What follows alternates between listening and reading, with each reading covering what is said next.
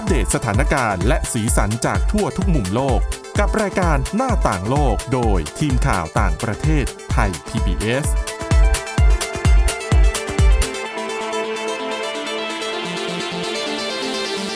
สวัสดีค่ะต้อนรับคุณผู้ฟังเข้าสู่รายการหน้าต่างโลกนะคะมาอัปเดตเรื่องราวทั้งสถานการณ์และสีสันจากทั่วทุกมุมโลกกับทีมข่าวต่างประเทศไทย พี บี เอส กันเช่นเคยนะคะฟังกันได้หลากหลายช่องทางทั้งแอปพลิเคชันพอดแคสต์ต่างๆค้นหาคำว่าหน้าต่างโลกหรือไปที่ ดับเบิลยู ดับเบิลยู ดับเบิลยู ดอท ไทย พี บี เอส พอดแคสต์ ดอท คอม นะคะวันนี้อยู่กับคุณอาทิตย์สุมนเรืองรัตน์สุนทรและดิฉันวินิษฐาจิตกรีค่ะสวัสดีค่ะ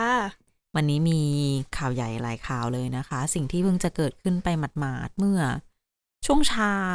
ตามเวลาในบ้านเราก็ไม่เช้ามากประมาณสายๆนิดนึงก็คือที่ญี่ปุ่นเนี่ยมีการเริ่มปล่อยน้ำเสียที่ผ่านการบำบัดแล้วจากโรงไฟฟ้านิวเคลียร์ฟุกุชิมะไดอิจินะคะทำกลางการคัดค้านที่ยืดเยื้อมาเป็นเวลานานโดนค้านมาตลอดเป็นปีกว่าๆแล้วตั้งแต่ที่เขาออกมาบอกแผนว่าเขาจะต้องทำแบบเนี้ยจะต้องมาปล่อยน้ำเนี่ยตั้งแต่สักปีสองพันยี่สิบเอ็ดนะอ่ะเดี๋ยวมาดูกันว่ารายละเอียดเรื่องนี้เป็นยังไงแต่ว่าก่อนอื่นอีกข่าวหนึ่งที่ใหญ่กว่าแล้วก็กลบเรื่องนี้ไปสักเกือบมิดเลยค่ะก็คือเป็นเหตุเครื่องบินตกที่รัสเซียใช่ค่ะก็คือเป็นเหตุการณ์ที่เกิดขึ้นเมื่อวานนี้นะคะแล้วก็แล้วก็ได้รับความสนใจอย่างมากนะคะเพราะว่าเครื่องบินลำที่เกิดเหตุอะค่ะเป็นเครื่องบินเจ็ตส่วนตัวของเยฟเกนี พริโกซินนะคะค่ะก็คือเป็นหัวหน้ากลุ่มทหารรับจ้างวักเนอร์นะคะในพื้นที่ทางตะวันตกเฉียงเหนือของกรุงมอสโกซึ่งก่อนตกก็คือขาดการติดต่อไปนะคะแล้วเครื่องบินของเขาเนี่ยกำลังมุ่งหน้าคือเดินทางออกจากกรุงมอสโกนะคะแล้วก็มุ่งหน้าไปยังนครเซนต์ปีเตอร์เบิร์กแต่ว่าไปได้เพียงครึ่งทางก็เกิดเหตุก่อนนะคะทางการรัสเซียนะคะยืนยันว่าเหตุการณ์นี้นะคะทำให้คนที่อยู่บนเครื่องสิบคนเสียชีวิตทั้งหมดซึ่งในจำนวนนี้นะคะเป็นลูกเรือสามคนแล้วก็มีผู้โดยสารอีกเจ็ดคนแล้วที่เรียกว่าเป็นประเด็นสำคัญก็คือเพราะว่าในรายชื่อผู้โดยสารนะคะมีพริโกซินอยู่ด้วยซึ่งทางองค์กรการบินโรซาเวียตเซียของรัสเซียเนี่ยเป็นหน่วยงานที่ดูแลเรื่องการบินพลเรือนนะคะออกมายืนยันแล้วว่ามีรายชื่อของเขาอยู่จริงๆนะคะแล้วก็ยังมีดมิทรี อุทคินนะคะเป็นผู้ร่วมก่อตั้งแล้วก็ผู้บัญชาการทหารอาวุโสของกลุ่มวักเนอร์ด้วยนะคะตอนนี้ทางการรัสเซียระบุว่าพบร่างเสียชีวิตพบทั้งหมดแล้วแล้วก็อยู่ระหว่างการสอบสวนเหตุการณ์ที่เกิดขึ้นนะคะโดยจะเน้นไปที่สาเหตุที่เครื่องบินตกซึ่งก่อนเกิดเหตุอะค่ะมีพยานบันทึกภาพเอาไว้ได้ซึ่งพยานที่บันทึกภาพนะคะบอกว่าได้ยินเสียงระเบิดสองครั้งก่อนที่จะเห็นเครื่องบินเนี่ยร่วงลงมาแล้วตอนร่วงลงมาก็มีเหมือนเป็นควันเป็นไอพุ่งออกมาด้วยอะค่ะมีคนบันทึกภาพเอาไว้ได้พอดีนะคะในจังหวะที่เครื่องบินตกลงมาจากท้องฟ้าใช่ค่ะแล้วก็มีเจ้าหน้าที่นะคะที่ทำงานกับ ไฟลท์เรดาร์ ทเวนตี้โฟร์ นะคะซึ่งเป็นเว็บไซต์ตรวจสอบตำแหน่งเครื่องบินแบบเรียลไทม์เนี่ยออกมาบอกกับสำนักข่าวรอยเตอร์สว่าคือในระยะเวลาเพียงสามสิบวินาทีเครื่องบินลำนี้ตกลงมามากกว่า แปดพัน ฟุตนะคะจากระดับที่บินอยู่เนี่ย สองหมื่นแปดพัน ฟุตก็คือเรียกว่าร่วงลงมาเลยก็ดิ่งลงมาใช่ค่ะแล้วก็ตอนที่เกิดเหตุนะคะวโลดิเมียร์ปูตินกำลังกล่าวสุนทรพจน์นะคะเนื่องในวันครบรอบแปดสิบปียุทธการที่คูสในช่วงสงครามโลกที่สองแต่ว่าผู้นำรัสเซียเนี่ยไม่ได้พูดถึงเหตุการณ์ที่เกิดขึ้นนี้อ๋อคือปูตินกำลังออกสื่ออยู่พอดีในจังหวะที่มีข่าวนี้ใช่ค่ะแต่ว่าโจไบเดนประธานาธิบดีสหรัฐนะคะออกมาให้ความเห็นเรื่องนี้แล้วนะคะบอกว่าเขาไม่ประหลาดใจเลยกับเรื่องนี้นะคะเพราะว่าก่อนหน้านี้ไบเดนก็เคยพูดติดตลกด้วยนะคะก็คือเตือนพริโกซินว่าถ้าเขาเป็นพริโกซินเนี่ยจะระวังเรื่องอาหารการกินอ๋อใช่จำได้นะคะซึ่งก็สื่อได้ว่าให้ระวังว่าจะถูกวางยาพิษอะไรประมาณนั้นอืมนะคะเพราะว่าเป็นวิธีที่หลายฝ่ายเชื่อว่าปูตินเนี่ยใช้กำจัดฝ่ายตรงข้ามอ่าฮะอืมทั้งโหนับแทบไม่ถ้วนเลยล่าสุดก็เป็นอเล็กเซย์ นาวานี่นะคะค่ะที่เป็นแกนนำฝ่ายค้านโดนวางยาพิษไปซึ่งจริงๆเมื่อช่วงต้นสัปดาห์ที่ผ่านมาค่ะพริโกซินก็เพิ่งมาปรากฏตัวครั้งสุดท้ายในวิดีโอนะคะซึ่งเขาเนี่ยไม่ได้ระบุสถานที่แต่หลายๆคนคาดว่าน่าจะเป็นอยู่ในทวีปแอฟริกาอ่า นะคะแล้วก็ยังถือเป็นการปรากฏตัวครั้งแรกในรอบสองเดือนด้วยก็คือถ้าใครจำกันได้ค่ะเมื่อเดือนมิถุนายนที่ผ่านมาเขาพยายามที่จะเกาะกบฏนะคะก็คือเคลื่อนกำลังไปที่กรุงมอสโกแต่ว่าก็ล้มเลิกไปกลางคันนะคะแล้วก็มีการทำข้อตกลงกับปูตินก็คือยินยอมให้กลุ่มวักเนอร์เนี่ยย้ายไปปักหลักในเบลารุสนะคะแล้วก็ไม่ได้มีการดำเนินคดีใดๆนะคะเพราะว่าก่อนหน้านี้ค่ะคือเขาไม่ได้ไม่ได้ยอมรับว่าตัวเองเป็นผู้นำวักเนอร์ค่ะค่ะก็นี่แหละก็ต้องรอดูต่อไปว่าเป็นยังไงสรุปแล้วมันเป็นเอ่ออุบัติเหตุหรือว่าเป็นก่อการร้ายมีคนจงใจทำให้มันเกิดขึ้นเนี่ยนะเวลานี้ยังไม่มีคำตอบเนาะค่ะเพียงแต่ว่าเออมันมันเป็นเหตุการณ์ที่ทำให้มีกระแสข่าวต่างๆนานาเต็มอินเทอร์เน็ตไปหมดก็คือกลายเป็นที่จับตามองอีกครั้งเลยนะคะใช่เป็นประเด็นใหญ่จริงๆเรื่องนี้ด้วยเพราะว่ามันก็คือต่อให้เราจะบอกว่าพอ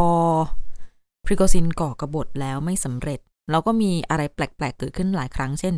ก่อกบฏโดนเนรเทศแต่สุดท้ายกลับไปโผล่เหมือนกลับไปปรากฏตัวที่เซนต์ปีเตอร์สเบิร์กกลับเข้าประเทศไปเหมือนจะแบบ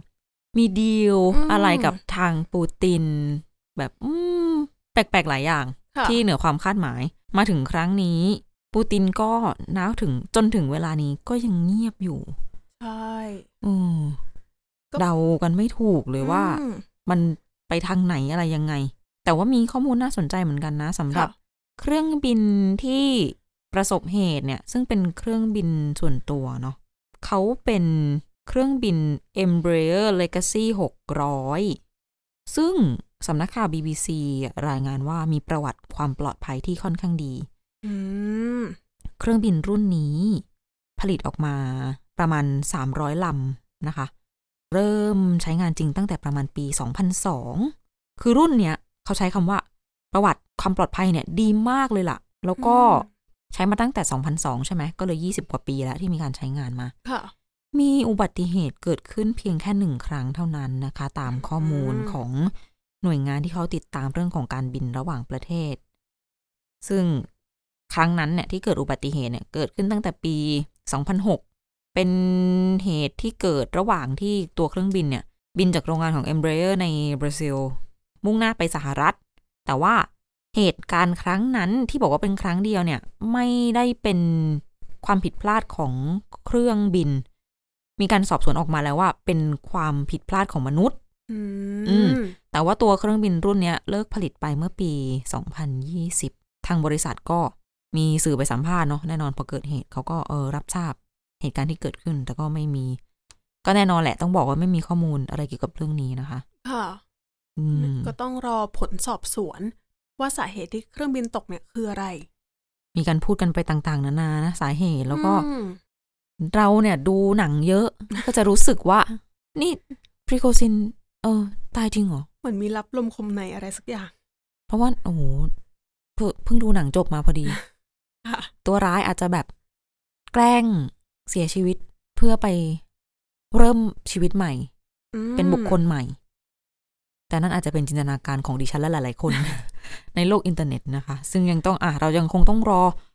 ความคืบหน้าที่ที่ที่แม่นยำต่อไปถ้ามันมีออกมานะดิฉันไม่แน่ใจเลยว่าต่อให้เขาออกมาแถลงแล้วเราจะแบบเชื่อสิ่งนั้นได้ไหมเออแต่ว่าตอนนี้ที่รัฐบาลรัสเซียเงียบไปดิฉันว่าก็แปลกเหมือนกันนะคะ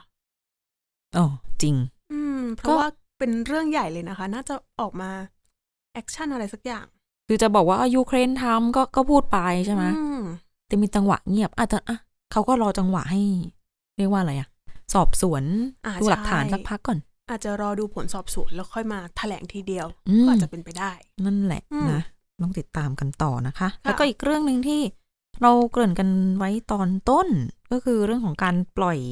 น้ำเสียที่ผ่านการบำบัดแล้วจากโรงไฟฟ้านิวเคลียร์ฟุกุชิมะไดจินะคะก็เกิดขึ้นจริงแล้วหลังจากที่จับตามองกันมาว่าเออจะวันนี้ไหมคือก่อนหน้านี้คุณผู้ฟัง สองถึงสาม วันที่แล้วคณะรัฐมนตรีญี่ปุ่นประชุมกันแล้วเขาก็มีการออกมาแถลงโดยฟูมิโอะ คิชิดะนายกรัฐมนตรีญี่ปุ่นบอกว่า กำหนดการก็จะเป็นยี่สิบสี่สิงหาคมคือวันนี้นี่แหละที่จะเริ่มปล่อยน้ำเสียลงทะเลตามมาตรการที่เขามีการวางแผนเอาไว้ซึ่งได้รับ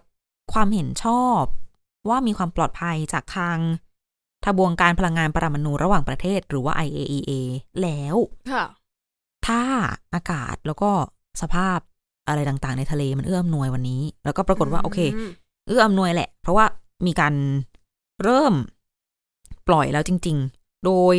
เริ่มในเวลาบ่ายโมงตรงตามเวลาท้องถิ่นที่ญี่ปุ่นนะคะวิธีการที่เขาปล่อยน้ำเสียออกมาเนี่ยไม่ได้แบบถ้าเรานึกภาพตามมันไม่ใช่แค่เออปล่อยน้ำมาริมชายหาดหรือว่าริมฝั่งแต่ว่าเขาอ่ะมีการเดินท่อใต้ทะเลห่างจากฝั่งออกไปประมาณหนึ่งกิโลเมตรปลายท่อก็จะเป็นจุดที่น้ำจากโรงงานออกมาปะปนกับน้ำทะเลต่อไปอ่ะซึ่งเราก็จะมาคุยให้คุณผู้ฟังฟังกันว่าที่เราบอกว่ามันน้ำเสียน้ำเสียเนี่ยที่มันนิวเคลียร์อะไรต่างๆเนี่ยมันยังไงนะคะต้องย้อนไปสิบสองปีก่อนเกิดแผ่นดินไหวเนาะที่ภูมิภาคโทคุแถวแถบนั่นแหละทางตะวันออกของญี่ปุ่นเชื่อว่าเรายังจำกันได้แผ่นดินไหวปุ๊บเกิดสึนามิตัวโรงไฟฟ้าเนี่ยตั้งอยู่ริมทะเลแล้วก็มีการสร้างกำแพงกั้นน้ำเอาไว้อยู่แล้วแต่มันไม่พอน้ำนะทะลักเข้าไปทะลักเข้าไปปุ๊บมันก็ไปท่วมเตาปฏิกรณ์ต่างๆจนแบบระบบภายในเสียหายสุดท้ายเกิดการระเบิดขึ้นมีการปะทุของพลังงานนิวเคลียร์ที่อยู่ภายในเขาก็พยายามควบคุมสถานการณ์การคนแถวนั้นก็ต้องอพยพนะคะเพราะว่ามันก็กลายเป็นพื้นที่ปนเปื้อนนี่ก็ถือเป็นมหันตภัยนิวเคลียร์ครั้งร้ายแรงที่สุดที่โลกต้องเจอนับตั้งแต่มหันตภัยนิวเคลียร์ที่โรงไฟฟ้าเชอร์โนบิลเมื่อสามสิบกว่าปีก่อนทีนี้ปุ๊บพอสามารถควบคุมสถานการณ์ได้ในระดับหนึ่งแล้วเนี่ยความที่แกนในเตาปฏิกรณ์ส่วนที่เป็นพลังงานที่คอยผลิตพลังงานนิวเคลียร์เอาไว้ไปทำไฟฟ้าเนี่ยมันจะเป็นเรียกว่ามันเป็นสิ่งที่เกิดปฏิกิริยาอยู่ตลอดเวลาเนาะก็จะมีความร้อนมหาศาลเกิดขึ้น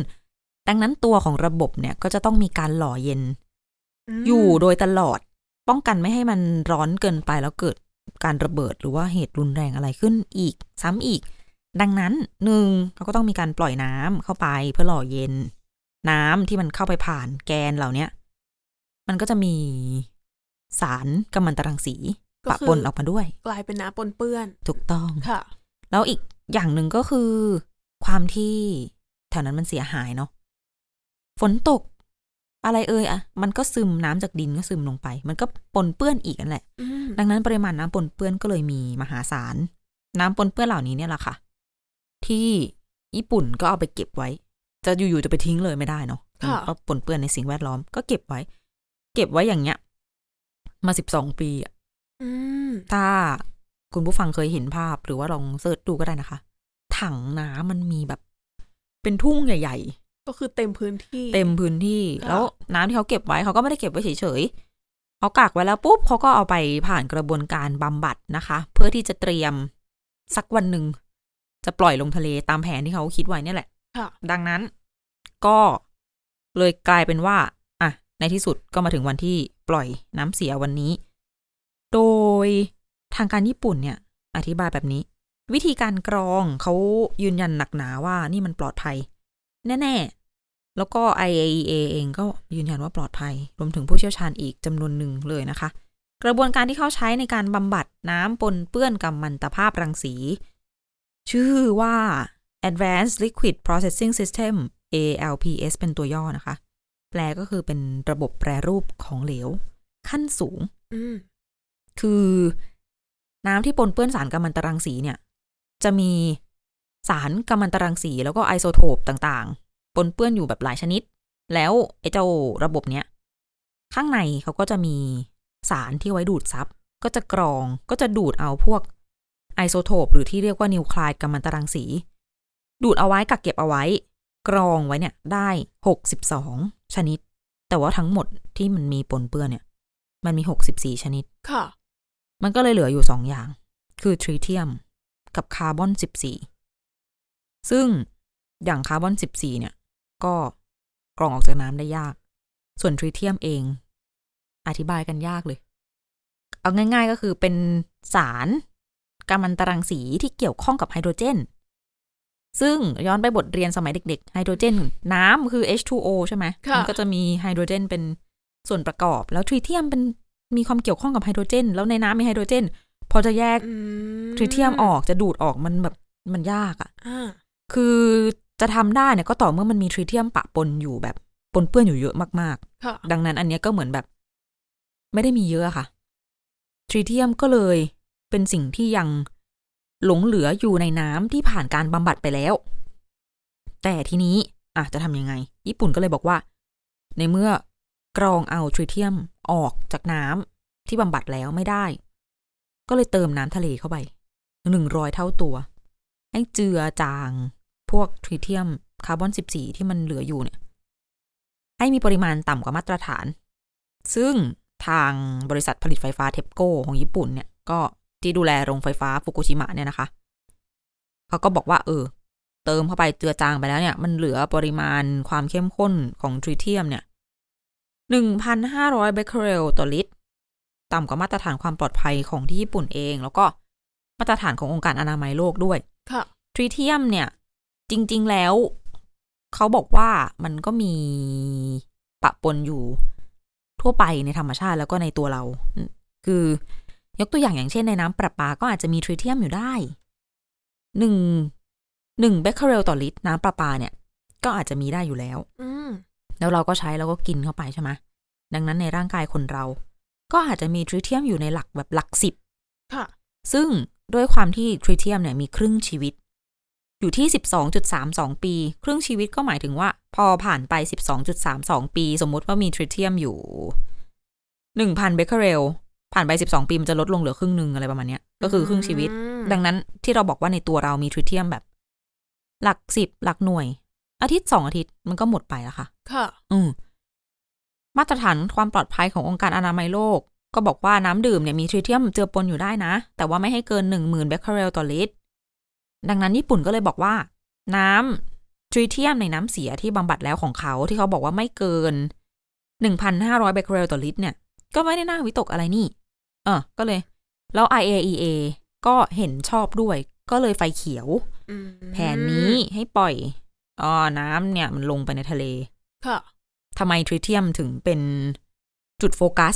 ของเรื่องนี้นั่นก็เป็นเพราะว่าหลายๆประเทศโดยรอบนะคะโดยเฉพาะจีนหรือว่าคนในเกาหลีใต้แล้วก็อย่างเขตปกครองพิเศษอย่างฮ่องกงมาเก๊าอะไรเงี้ยก็ออกมาแสดงความกังวลแล้วก็ไม่พอใจพอสมควรนะคะเพราะว่าเขามองว่าเดี๋ยวอาหารทะเลมันจะไม่ปลอดภัยอย่างบ้านเราเองก็เคยมีกระแสเรื่องนี้ตั้งแต่ที่ญี่ปุ่นพูดเรื่องนี้มาตั้งแต่ปีสองปีก่อนเพราะว่าปฏิเสธไม่ได้ว่าอาหารญี่ปุ่นในบ้านเราเป็นที่นิยมเนาะปลาอะไรต่างดังนั้นเราก็กลัวกันเป็นธรรมดาว่าเอ้ยเธอจะกินปลาจากญี่ปุ่นได้ไหมอืมแล้วจริงๆที่ผ่านมาก็มีคนในหลายประเทศอะค่ะออกมารวมตัวประท้วงก็คือประท้วงกันมาตลอดใช่แล้วมาจนมาถึงวันนี้เชื่อว่าถึงแม้ว่าจะได้รับการรับรองแต่ก็ต้องมีกลุ่มที่ยังกังวลแล้วก็ไม่พอใจอยู่ดีถูกเพราะว่าผู้เชี่ยวชาญก็มองว่าเออจริงๆแล้วอะคุณบอกว่ามันเจือจางมากก็จริงแต่ว่าคุณปล่อยลงไปในทะเลอย่างเงี้ยแล้วมันจะไปสะสมไหมคุณปล่อยลงไปแล้วมันจะมีปลาบางอย่างที่เขาแบบอยู่ในบริเวณนั้นปริมาณมันเจือจางก็จริงทริเทียมเนี่ยแต่ว่าถ้าเขาอยู่แล้วเขาก็สะสมไปเรื่อยเรื่อยเรื่อยล่ะระยะยาวมันจะเป็นยังไงค่ะเราจะจัดการกับผลกระทบได้ไหมคือผู้เชี่ยวชาญหลายคนมองว่ามันยังไม่มีการศึกษาที่มากพออีกหน่อยคือเขาอาจจะศึกษาแค่แบบผิวเผินอะผู้เชี่ยวชาญบางคนพูดถึงเรื่องของมันจะมีสิ่งมีชีวิตบางชนิดที่เขาจะอยู่แต่ตรงก้นทะเลแล้วเขาไม่ได้ไปไหนอ่ะเขาจะอยู่ที่เดิมๆอย่างเงี้ยเรารู้แล้วหรอว่าปล่อยไปเรื่อยๆเนี่ยมันจะเกิดอะไรขึ้นเพราะว่าจริงๆแต่ว่าต้องบอกแบบนี้ว่าญี่ปุ่นไม่ได้แบบปล่อยตู้มเดียวหมดที่กักเก็บไว้ตัวเลขที่กักเก็บไว้เนี่ยมันค่อนข้างเยอะมากนะคะปัจจุบันเนี่ยสะสมมาสิบสองปีใช่ไหมเขาจะปล่อยประมาณวันละห้าแสนลิตรจากน้ำเสียที่มันมีสะสมเพิ่มทุกวันวันละประมาณ หนึ่งแสน ลิตรทำให้ปริมาณโดยรวม ของน้ำเสียที่เขากักเก็บไว้เนี่ยมีประมาณแบบเยอะมากอะเป็นพันล้านลูกบาศก์เมตรนะอืมก็เป็นกระแสค่อนข้างรุนแรงค่ะอย่างในเกาหลีใต้เนี่ยรัฐบาลเกาหลีใต้เฉยๆเนาะไม่ได้ออกมาพูดอะไรค่ะแต่ชาวเกาหลีใต้เองไม่ค่อยจะพอใจนะเพราะว่าเขาก็รู้สึกว่าโดยเฉพาะคนที่ทำประมงเขาต้องมาหาปลาเขาขายปลาเขาจะขายได้ไหมคนที่ซื้อจะจะกล้าซื้อจากเขาหรือเปล่าเมื่อรู้ว่ามีแบบปนเปื้อนอยู่ขนาดนี้รวมถึงชาวประมงญี่ปุ่นเองก็ต้องเตรียมการหาวิธีต่างๆแล้วส่วนทางฝั่งจีนแน่นอนไม่โอเคมากๆก่อนหน้านี้มีการใช้คำพูดประมาณว่าญี่ปุ่นนี่กำลังจะทำเหมือนทะเลเป็นถังขยะอะไรเงี้ยเป็นท่อน้ำทิ้งอ่ะเหมือนเห็นทะเลเป็นท่อน้ำทิ้งแล้วก็ทิ้งน้ำเสียลงไปอ่าเอ่อตัวของฮ่องกงมาเก๊าเนี่ยก็สั่งแบนการนำเข้าพวกอาหารไม่ใช่อาหารอย่างเดียวเขาใช้คำว่าสินค้าผลิตภัณฑ์ทางทะเลของสิบจังหวัดในญี่ปุ่นคาดว่าน่าจะเป็นหมายถึงจังหวัดทางฝั่งตะวันออกแหละค่ะก็ไม่ให้นำเข้าเบื้องต้นก็เป็นอย่างนี้แหละคือดิฉันไม่แน่ใจว่าก่อนหน้านี้ค่ะเขามีการทดสอบหรือเปล่าว่าถ้าปล่อยไปแล้วสิ่งแวดล้อมจะได้รับผลกระทบยังไงบ้าง ไอ เอ อี เอ อ่ะเขาบอกว่าเขาไปตรวจสอบแล้วก็ศึกษาแล้วว่าเหมือนที่เราบอกอะทริเทียมที่เขาลดจะทั้งกรองทั้งเจือจางลงให้มันเหลือแค่ หนึ่งพันห้าร้อย เบคเกอเรลต่อลิตรเนี่ยดังนั้นมันเลยเขาเลยมองว่ามันจางมากแล้วพอมันไปปนกับน้ำในมหาสมุทรที่มันมีการเคลื่อนที่อยู่ตลอดเวลามันก็ไม่เป็นไรเพราะว่าอย่างที่บอกเขาเก็บไว้เป็นแบบเป็นพันเป็นล้านลูกบาศก์เมตรก็จริงแต่ว่าพึงเวลาปล่อยเนี่ยเขาปล่อยวันละแสนวันละห้าแสนอืมซึ่งผู้เชี่ยวชาญบางคนเองก็บอกว่าจริงๆอ่ะเขามองว่าจำเป็นนะที่จะต้องปล่อยน้ำแบบเนี้ยเพราะให้ลองนึกภาพดูอย่างที่บอกอะมันมีถังเก็บน้ำอยู่แบบมหาศาลเลยใช่ไหมคะค่ะญี่ปุ่นก็เจอแผ่นดินไหวเรื่อยๆสมมุติอยู่ดีๆไหวขึ้นมาอีกคราวเนี้ยคือมันจะแบบโอ้โหไม่รู้ถังได้รับความเสียหายแล้วทีเดียวตุ้มเดียวลงไปเนี่ยหนักแน่นอนแล้วถ้าเกิดมันเป็นถังที่เสียหายถ้ามันเป็นน้ำที่ยังไม่ได้บำบัดด้วยล่ะถ้ามันอะไรยังไงอย่างเงี้ยเออแล้วที่สำคัญก็คือญี่ปุ่นเองเนี่ยก็ต้องหลังจากที่โรงไฟฟ้านิวเคลียร์เสียหายเนี่ยคือความเป็นโรงไฟฟ้านิวเคลียร์เวลาจะเลิกทำยุบทิ้งมันไม่ได้แบบทำได้เลยอ่ะอืมต้องมีกระบวนการต่างๆเพื่อความปลอดภัยเพื่อการจัดการกับแกนเชื้อเพลิงอะไรแบบเนี้ยคือญี่ปุ่นอ่ะก็จะเริ่มเดินหน้ากระบวนการเหล่านี้ไม่ได้ถ้ายังต้องคอยจัดการกับน้ำที่มันยังเต็มพื้นที่ตรงนี้อยู่ดังนั้นก็เป็นปัจจัยหนึ่งที่จะนำไปสู่การจัดการกับปัญหาที่มันเรื้อรังอยู่ในตอนนี้ได้ซึ่งญี่ปุ่นเองก็ทุ่มเทกับการสร้างความเข้าใจในเรื่องนี้มากนะดิฉันความที่หาข้อมูลทำเรื่องเนี้ยหาไปหามาตาตามนิสัยก็หาภาษาอังกฤษใช่ไหมอ่านข่าวภาษาอังกฤษตลอดปรากฏว่าญี่ปุ่นทำเว็บไซต์เป็นภาษาไทยชี้แจงเรื่องนี้ทั้งหมดแสดงว่าเขาคิดว่าคนไทยอ่ะจะต้องเข้าไปแบบเสิร์ช Google หาข้อมูลใดๆประทับใจในความทุ่มเทนี้ค่ะแล้วดิฉันก็มองว่างบประมาณที่ใช้ในการกรองอะค่ะดิฉันว่าไม่ไม่น่าจะใช่น้อยๆนะไม่น้อยแล้วญี่ปุ่นเองก็เตรียมเงินสำรองไว้ด้วยนะคะเพื่อที่จะแบบชดเชยกรณีมันเกิดอะไรขึ้นหลังจากนี้อ่ะต้องติดตามกันต่อแหละค่ะว่าจะมีปัญหาตามมาไหมหรือจะเป็นยังไงต่อไปนะคะและนี่คือเรื่องราวที่นำมาฝากกันสำหรับหน้าต่างโลกวันนี้คุณผู้ฟังติดตามฟังเรากันได้เช่นเคยผ่านพอดแคสต์ค้นหาคำว่าหน้าต่างโลกหรือ ดับเบิลยู ดับเบิลยู ดับเบิลยู ดอท ไทยพีบีเอสพอดแคสต์ ดอท คอม นะคะเราสองคนและทีมงานลาไปก่อนสวัสดีค่ะสวัสดีค่ะ